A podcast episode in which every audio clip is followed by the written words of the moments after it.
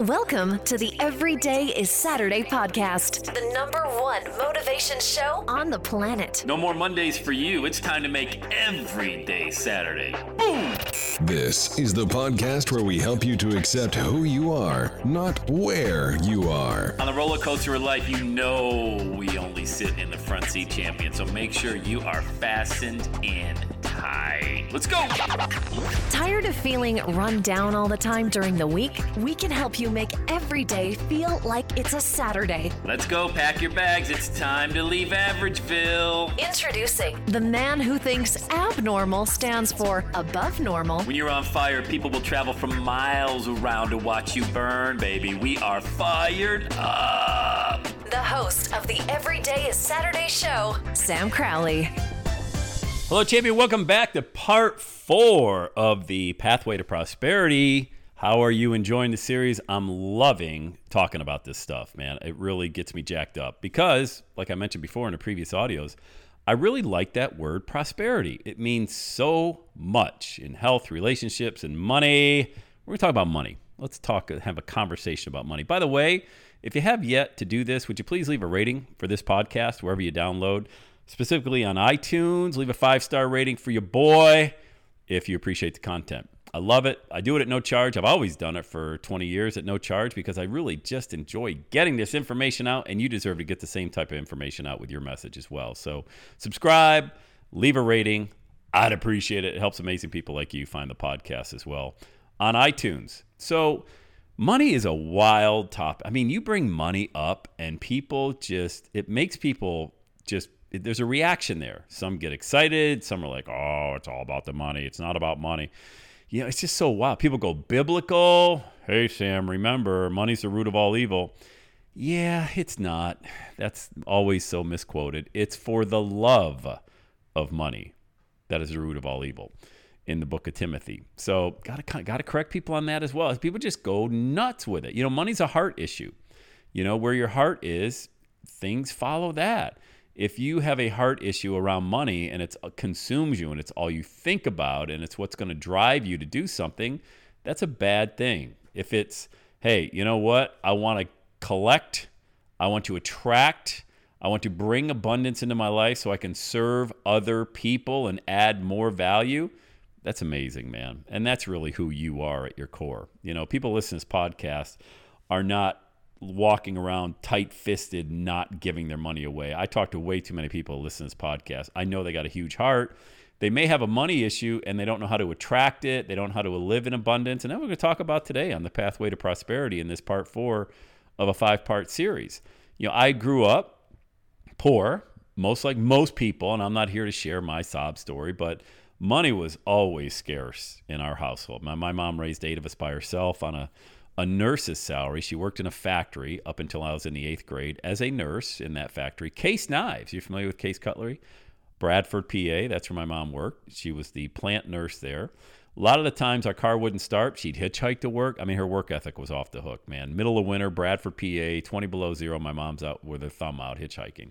Prior to us even having a car, uh, they had a van that would swing by the house we called it the big knife because it was a van with a knife on the side for case cutlery knives. And there'd be five or six other people in there. My mom would jump in the van and they would drive her to work, and then the van would take her home.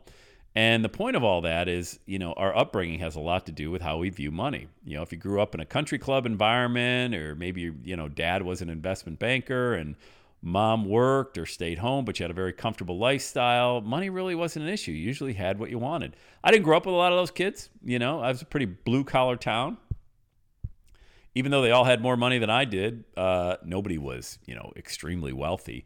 It really has a lot to do with that. And so when I, you know, went into the workforce, it was all about, well, what's the salary? you know, what's the commission? And I, truth be told, when I finally, you know, got my head out of my backside around the age of 22 and I was a bartender up to that point after I dropped out of, uh, out of college. Um, you know, I started to think about, all right, let me just get a steady salary. And then it was all about how much commission could I make. So my salary was $9,900 a year, telephone sales in 1990, and targeted earnings were around 23,000. And if I could make 23 grand, I had an apartment, the rent was 330 bucks a month, uh, not much else, had a car payment, I was good, you know. but then I strive for more. Money drove me, but then it started to shift a little bit in the sense that as I got into outside sales, targeted earnings were around 60 grand, 65 grand. And then I got into management and things like that. Money became less of an issue, and freedom and quality of life really took center stage for me. And money allowed me to be able to make those decisions. So the programming that I had went from you know, you got to just clench your fist and hold on to every dime. I mean, piggy banks and savings accounts and things like that. To, hey, let me spend a couple bucks, uh, have a little bit better lifestyle. To, hey, I think if I can leverage money, I can create freedom. And that's what it's always been about for me. And it's probably the same for you. Like, you want money so you can have a cushion, you can have a little bit of space, some peace, you can live a lifestyle. But ultimately, what we find out as we get older, and this is why this small group that I've led, this Bible study every Tuesday, has been so beneficial to me.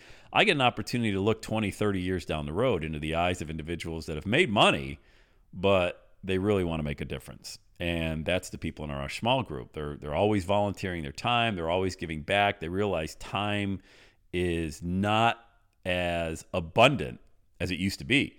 Like you're in your 20s and 30s, like, oh, I got all the time in the world. I just need more money. Then you get into your 50s, 60s, 70s, you're like, you know, the heck with money. I want more time. Oh my God, time is running out. It's like sands going through the hourglass.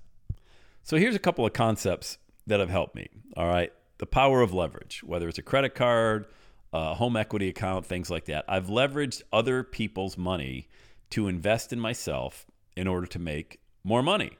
And that's kind of a tricky thing because you don't want to drop 5, 10, 20, 50 grand on coaching or training, or maybe you're buying your first investment property and things like that. I bought my first duplex with a credit card.